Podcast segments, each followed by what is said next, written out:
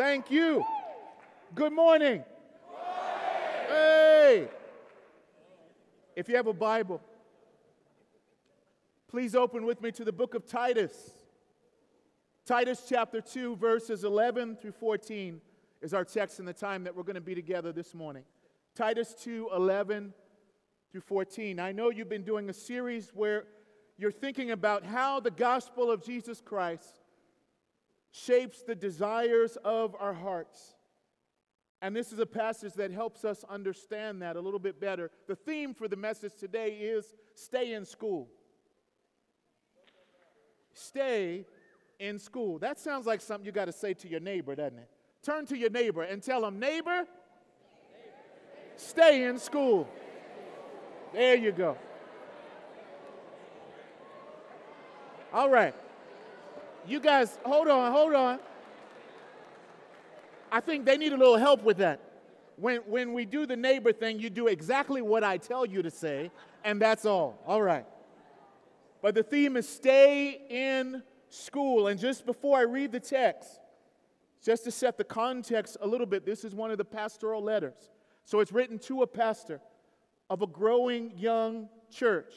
And there's something a little different in Titus. Usually, if you look at Romans or Ephesians or Colossians, what Paul will do is he'll spell out the doctrine and then he'll give you the instruction based on the doctrine.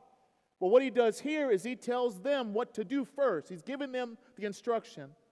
But then the passage that we come to today, he tells them why and how. And that's what we're looking at today as we think about what it means. And I'll explain what I mean by that. Stay in school. Hear now the reading of the Word of God. For the grace of God has appeared, bringing salvation for all people, training us to renounce ungodliness and worldly passions, and to live self controlled, upright, and godly lives in the present age, waiting for our blessed hope, the appearing of the glory of our great God and Savior, Jesus Christ, who gave himself for us to redeem us from all lawlessness and to purify for himself a people for his own possession who are zealous for good works. This is the word of God. Let's go to God in prayer together. Holy Spirit, thank you for your presence in this place. Continue to fill us, continue to fill this place. Help us to understand these words that we read. Lord, we can't do it unless you illumine our understanding, and we can't hope to live these things out unless you fill us with yourself, unless you fill us with your power. And so that's what we're asking for. We pray you would do that this time for your glory. And we ask this in Jesus' name. And all the people of God said, Amen. Amen. When I was in seminary back in Maryland, any Maryland folks in the house? Amen. All right. I was working on staff at a church, and one of the things I loved about our pastor that was mentoring me is he would always include me in, in lots of leadership things. I got exposed to a lot of things to help understand that, even as a student. And it was so beneficial to me. And one of the things he would include me in was getting to go to a local pastors' meeting that we would have with pastors in our neighborhood. And there was one pastor who was 65 years old, Pastor Allen, who was pastoring right down the street from us. And he had a real pastor voice. You know what I'm talking about? Like, yes, amen. Right? Like, if, and, and he had all of these these little sayings that he would say, like, if loving the Lord is wrong, I don't want to be right. That, that kind of thing. But there was, there was one in particular that he would say often. He would say to us that being a pastor or being a minister, he would say, is the best hard job in the world. Being a pastor, he'd say, is the best hard job in the world. And whenever he would say that, I would say, Amen. Uh huh. That's right, Pastor. And, and one time uh, we went to meet, and it was right when I found out that I was going to receive a call to be a pastor of a church. And we came and we shared that with Pastor Allen, and he clapped. He was so excited. He's like, Amen. And he said it again. He said, Being a pastor is the best hard job in the world. And then I said, Amen. And then he bent down close to me. And then he looked at me, and, and have y'all ever had an older person look at you over the glasses? You know what I'm talking about? You know you're about to catch the smoke when they do that, right? he looked right at me and he said, Son, I know you think you know what I mean, but now you're about to find out. And a couple years later, I saw him. I said, Pastor Allen, I know, I know, I found out now. He said, Amen. Being a pastor is the best hard job in the world. What it is that you are called to when you leave this place, wherever you go next, however God calls you to minister in the name of Jesus Christ, you'll probably be able to say the same thing about that call. It's the best hard job in the world. Well, how are you going to do it? How are you going to be able to have the power to do it? How are you going to be able to continue to continue in doing whatever it is that God has called you to do? You will have obstacles coming at you from the outside, enemies attacking you, feeling attacked, even from people that are around you. And then you'll be dealing with your own issues, right? The things that are going on in your own heart. How will you be able to stay in school? How will you be able to keep on do, keep on going? Well, if Pastor Allen were here, he would say what the Apostle Paul is saying stay in school. But the school that he's talking about is not Covenant College. As wonderful as it is, you need to graduate. Get out of here after you finish, all right? Amen, Josh. and and Josh is doing fine. I'm not throwing shade at him, all right? If you go to Covenant Seminary, you need to graduate. Go ahead. But what I'm talking about is the one school that you never want to graduate from. The one school that you never want to leave, and that is the school of grace. You've got to stay in school. But the school that I'm talking about is the school of grace. How are you going to be able to make it with the obstacles that come to you from the outside? How are you going to be able to make it from the attacks that come even from the inside? How are you going to be able to make it with what's going on in your own heart? You got to stay in school. That is the school of grace. And so, what do we learn about that from Titus chapter 2? What we're going to look at, and a lot of times I have three points, and we don't have that today. But instead, we have three classes that you're supposed to go to. What are the three classes that he presents for us here? You know what the first class is? It's called Grace in the Present. Grace in the present. If you go back to verse 11, what does he say? for the grace of God. And what is that? One of my favorite definitions of, of God's grace is from Tim Keller, who recently went to be with the Lord earlier this year. He says, Grace is unmerited favor, right? It's favor that you didn't do anything to deserve. It's unmerited favor for those who deserve the opposite. Unmerited favor for those who deserve the opposite. And here it says that the grace of God has appeared. What does he mean by that? How has it appeared? It's appeared because Jesus has come. Now, if you look in the Old Testament, y'all study in the Old Testament, God is gracious in the Old Testament, isn't he? One of the ways that he's known in the Old Testament, right? What did they say about him? The Lord, the Lord, merciful and what? Gracious, slow to anger, and abounding in steadfast love. But in the, in the person of Jesus Christ, grace has appeared in a new way. And what does it say? It's bringing salvation to all people.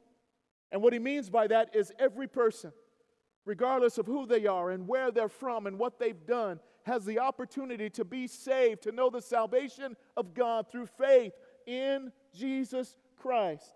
Maybe there's somebody in this room that feels like, Pastor, I'm too far gone. Or maybe I've been appearing like I'm doing all the right things, but I really don't know Him. Salvation has come for you today, it's appeared for all people. And here he says, look at verse 12. Here's where we get the idea of school. Now, I think we all know that grace saves us, right? Do you, do you know that? We're saved by grace, but did you know that grace also schools us? It doesn't just save us, but it also schools us. Verse 12 says, The grace of God is training us. Do you see that? It's training us. Anybody have a personal trainer? Anybody ever been to a personal trainer? What does a personal trainer do? Right? They tell you some stuff you got to stop doing, right? Some things you got to stop eating. And then they, they tell you what you have to do to get stronger and healthier. And that's what Paul is doing here. He's imagining the grace of God as a personal trainer. Well, what does he say that the grace of God is telling us to, to let go of. He says, training us to renounce ungodliness and worldly passions. That means anything that transgresses the law of God with our thoughts, with our words, with our actions. He's saying that's what you've got to renounce. That's what you've got to get rid of in order to grow. That's what grace is training us in. Well, what does grace call us to exercise? It says, I want you to live self controlled and upright and godly lives in the present age. And what that's referring to is disciplining ourselves, treating other people with justice and mercy, and living with reverence and worship for God. That's how the grace of God trains us. Essentially, he's saying, Love God and love your neighbors. Because when we do that, we image God. Now, we know that we're made in the image of God. Did you know that? But when we are living the ways that God has called us to live, that's the way we, we change that word to not just being a noun, but to being a verb. We image God in the way that we live when we do that. Now, I don't know if you all have seen this, this commercial. It was a Super Bowl commercial from years ago from Snickers with Betty White. Have y'all seen that? You can put up that first picture. And some friends are playing football. And Betty White was 90 something at the time of this, right? and, and somebody threw the football and she caught it and the person tackled her and the person ran over to her and said, You're playing like Betty White out there, right? Talking about his friend. And Betty White yells back, um, That's not what your girlfriend said. That's what she said. But then they're like, Whoa, whoa, hold on, Betty. And you can go to that next picture. And they give her a Snickers bar and then she chews it. And then all of a sudden she changes back into the, the person that she was supposed to be. And there it says, and the, the slogan they say is, You're not you when you're hungry. And Snickers is what really satisfies you. Y'all, like, I'm gonna go to get a Snickers bar after this is over. But what is Paul saying here? He's saying that you're not you when you're worldly. When you live with worldly passions, the way this passage is calling us to. And what we need is not a Snickers bar, but this class of grace in the present. Where do you come in need of that today? And what I mean by that, what is it that God is calling you to renounce, to get rid of, that's destroying you and the people around you? And what is He calling you to exercise, to demonstrate love for Him and the people around you? That's a response to grace in the present. But now let's go to second period. What's the second class that we learn about here? It's not grace in the, in the present, but it's grace in the future. Grace in the future. Look at verse 13. There it starts out saying waiting. And that word that's translated waiting, it's describing an active waiting. It's not this passive waiting like you're waiting for the bus to come and pick you up and, and, and to do something to you. It's an expect, a hopeful expectation. You are living your life in hope. That's the kind of waiting that is talking about. Now, what, what's the hope in? He says, waiting for our blessed hope. And what is that? He describes it, and this is amazing the appearing of the glory of our great God and Savior, Jesus Christ. That is our blessed hope. The appearing of the glory of our great God and Savior, Jesus Christ. You remember back in verse 11, it said the grace of God has appeared. But here in verse 13, it says the glory of God will appear in the person of Jesus Christ. What do we know about the glory of Jesus? The writer of Hebrews describes him in, in a, a, powerful way. It says, He is the radiance of God's glory and the exact representation of His being. The gospel writer John, remember that? It says, In the beginning was the Word, and the Word was with God, and the Word was God. And a little bit later, he says, The Word became flesh and made his dwelling among us, and we have seen his glory. Talking about the glory of Jesus Christ. This is your class. You are waiting in hopeful expectation for the glory of Jesus Christ. In First John, the writer says, Oh, how beloved, how incredible it is that we should be called the children of God, and that is what we are. And it goes on, it says, What we will be has not yet been made known. Oh, but when he comes, we shall see him as he is, and we will be made like him. That is our hope. That is what this class is pointing us to grace in the future. We live in the present based on that hope in the future. Has anybody lost hope this morning? Has anybody come today not having hope that anything's going to change in your life? Has anybody come today with, with, with loss, losing hope that, that anything's going to change in your situation or in your family or in your church or in your community? Well, here he points us to the class that we need, and that's grace in the future. There's a story I've told, Josh has heard it a hundred times. It's rough being a pastor's kid because you know all the stories. Lord, poor guy. But don't spoil it, all right? But there's a story of these two sons, not my kids, um, who are playing football, and they live up against this, this lake that's right there. And so they have a little dock that goes out to the water. But these guys don't know how to swim very well. So their dad is out playing football, playing catch with them, and then he gets a phone call. And this was in the days, right, when you had to go in the house to answer the phone. Can y'all imagine that? Ask your parents about that. They'll tell you about that. But he went in the house. Before he goes in, he says, Listen, when I go in the house, don't go near that water. Don't go near the water. So he goes in to answer the phone, and y'all know what happens. They're throwing the football and they get closer and closer to the water. And finally, the ball goes into the water, and one of the sons runs out on the edge of the dock and tries to get it, and he falls in the water. And his brother runs in the house to get the dad to come back out and look for the son. The son, the father runs back out quick as he can, and he dives in the water. He's looking for his son. He's looking, he's looking, he's looking. He doesn't see him. And then all of a sudden he looks and he sees him grabbing around the post on, on the dock, holding on to it for dear life. And he swims over and he grabs his son and pulls him out of the water. And he says, Listen, before I spank you, because I am going to spank you, because I told you not to go over there.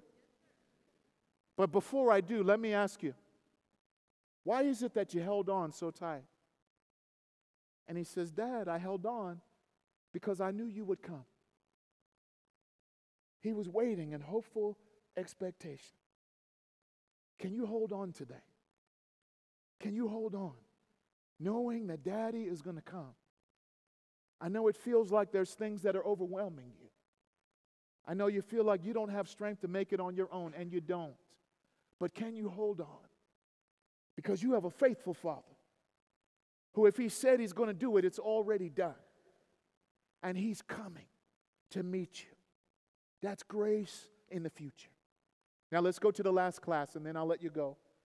We've seen grace in the present, right? And then we saw, what did we see secondly? Grace in the.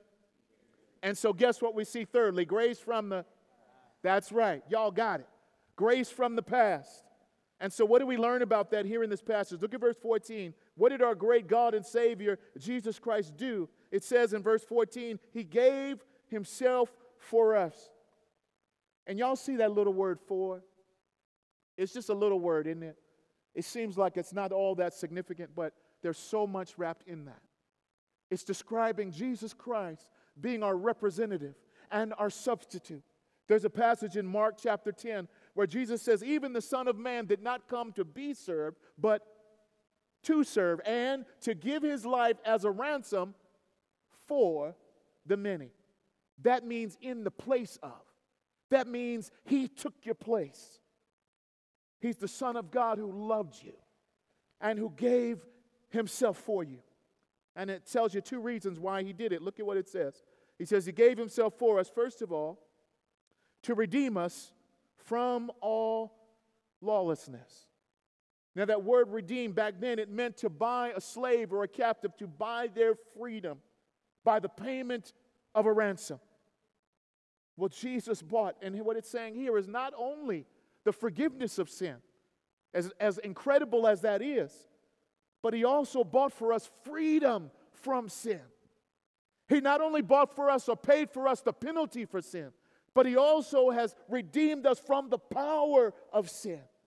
So it's not our master anymore. He has set us free. That's the first reason why He did it. But secondly, look at what it says there.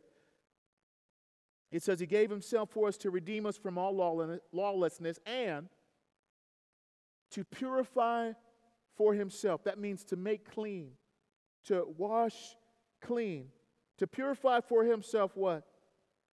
A people for His own possession. Now, by the way, in these verses, there's a whole lot of Old Testament imagery. A lot of these same words that are used for the people of God in the Old Testament, Paul is using here to describe the way God feels about his people in the New Testament. A people of for his own possession. That means a peculiar people, a treasured possession. Can you put up that verse from 1 Peter? Here's another description. It says, But you are a chosen race, a royal priesthood, a holy nation. And there it is again a people for his own possession, that you may proclaim the excellencies of him who called you out of darkness into his marvelous light.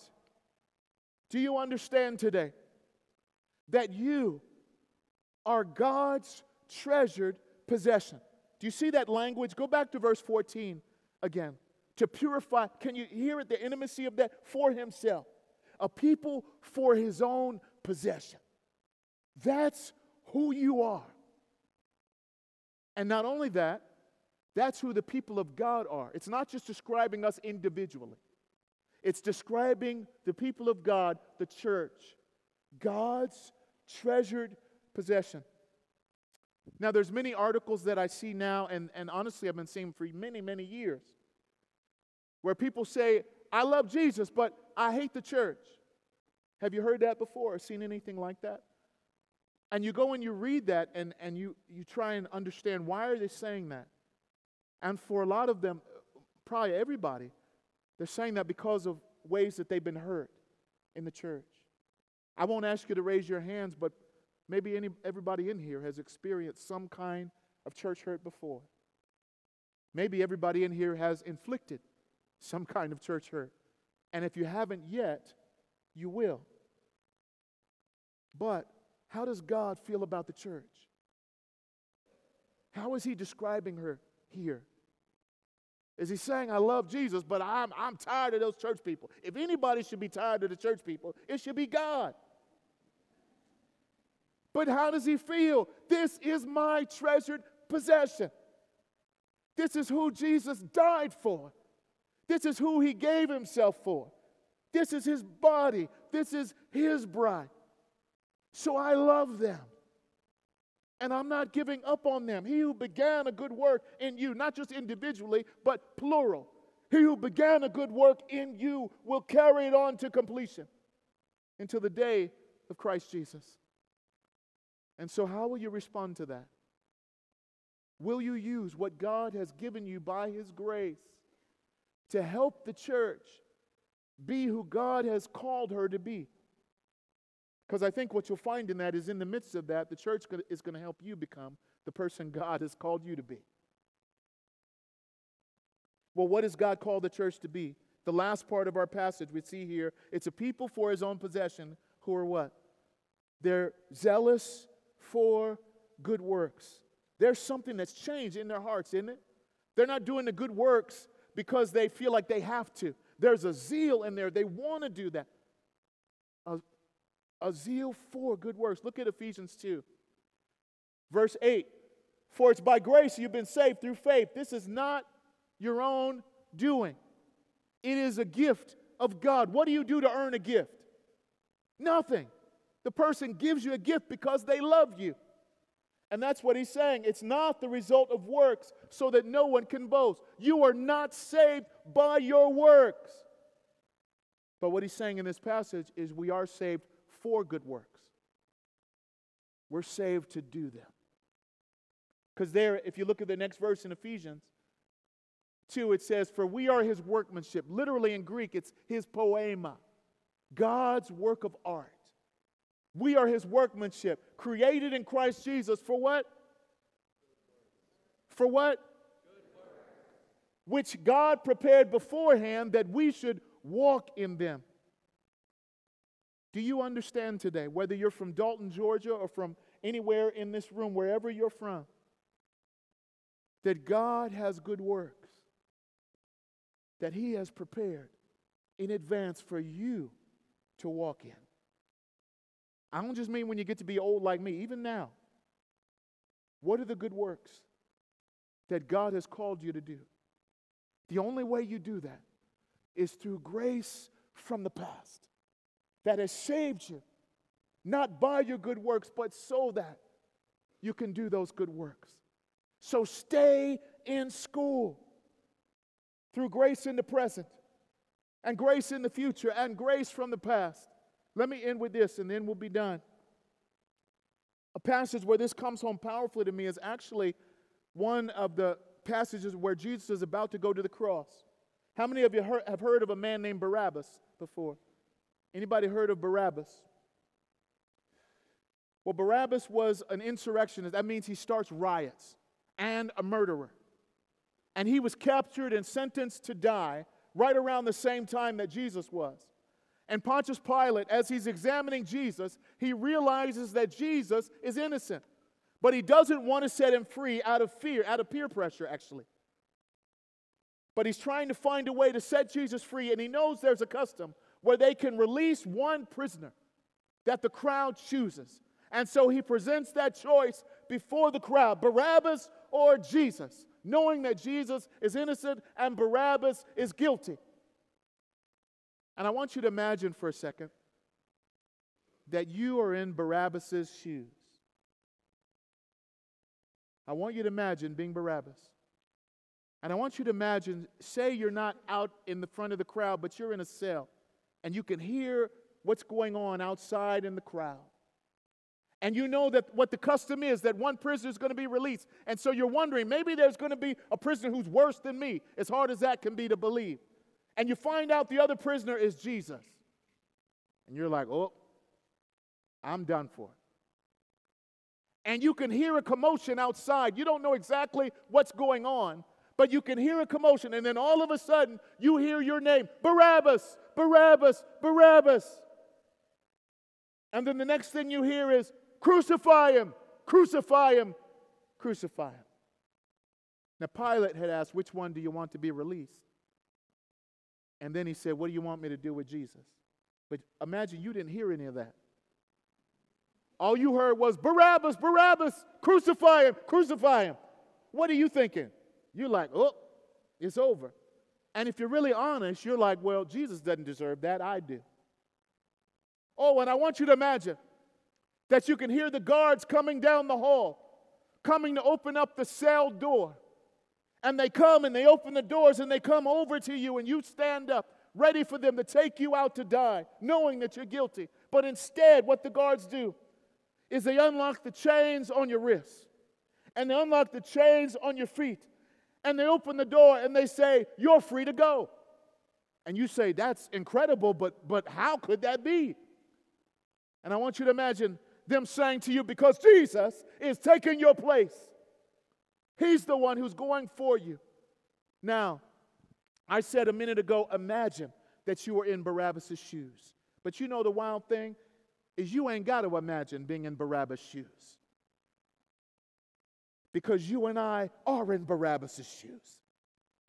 That's what Jesus has done for us. Jesus has paid it all for us so that we might be able to go free through faith in him. Now, listen, we don't see anything else about Barabbas as we're reading this text. We don't know how his life turned out. But what about yours? How will you respond? To the grace of God. The only right response is to stay in school, the school of grace, where you never leave. You try to sign up as many people as you can. Stay in school. through the grace of God, His grace in the present, His grace in the future, and His grace from the past. Won't you stay in school today? Let's pray. Father, we thank you for the school that none of us can afford, but you have paid the cost so we can be able to be enrolled. And so we pray, Lord, that you might help us, make us mindful of your grace in the present Lord, let us look forward and live in light of your grace in the future. And let us never forget and be encouraged by your grace that's been showered on us from the past, from what Jesus has done for us. So we pray that you would use us powerfully as we're staying in school.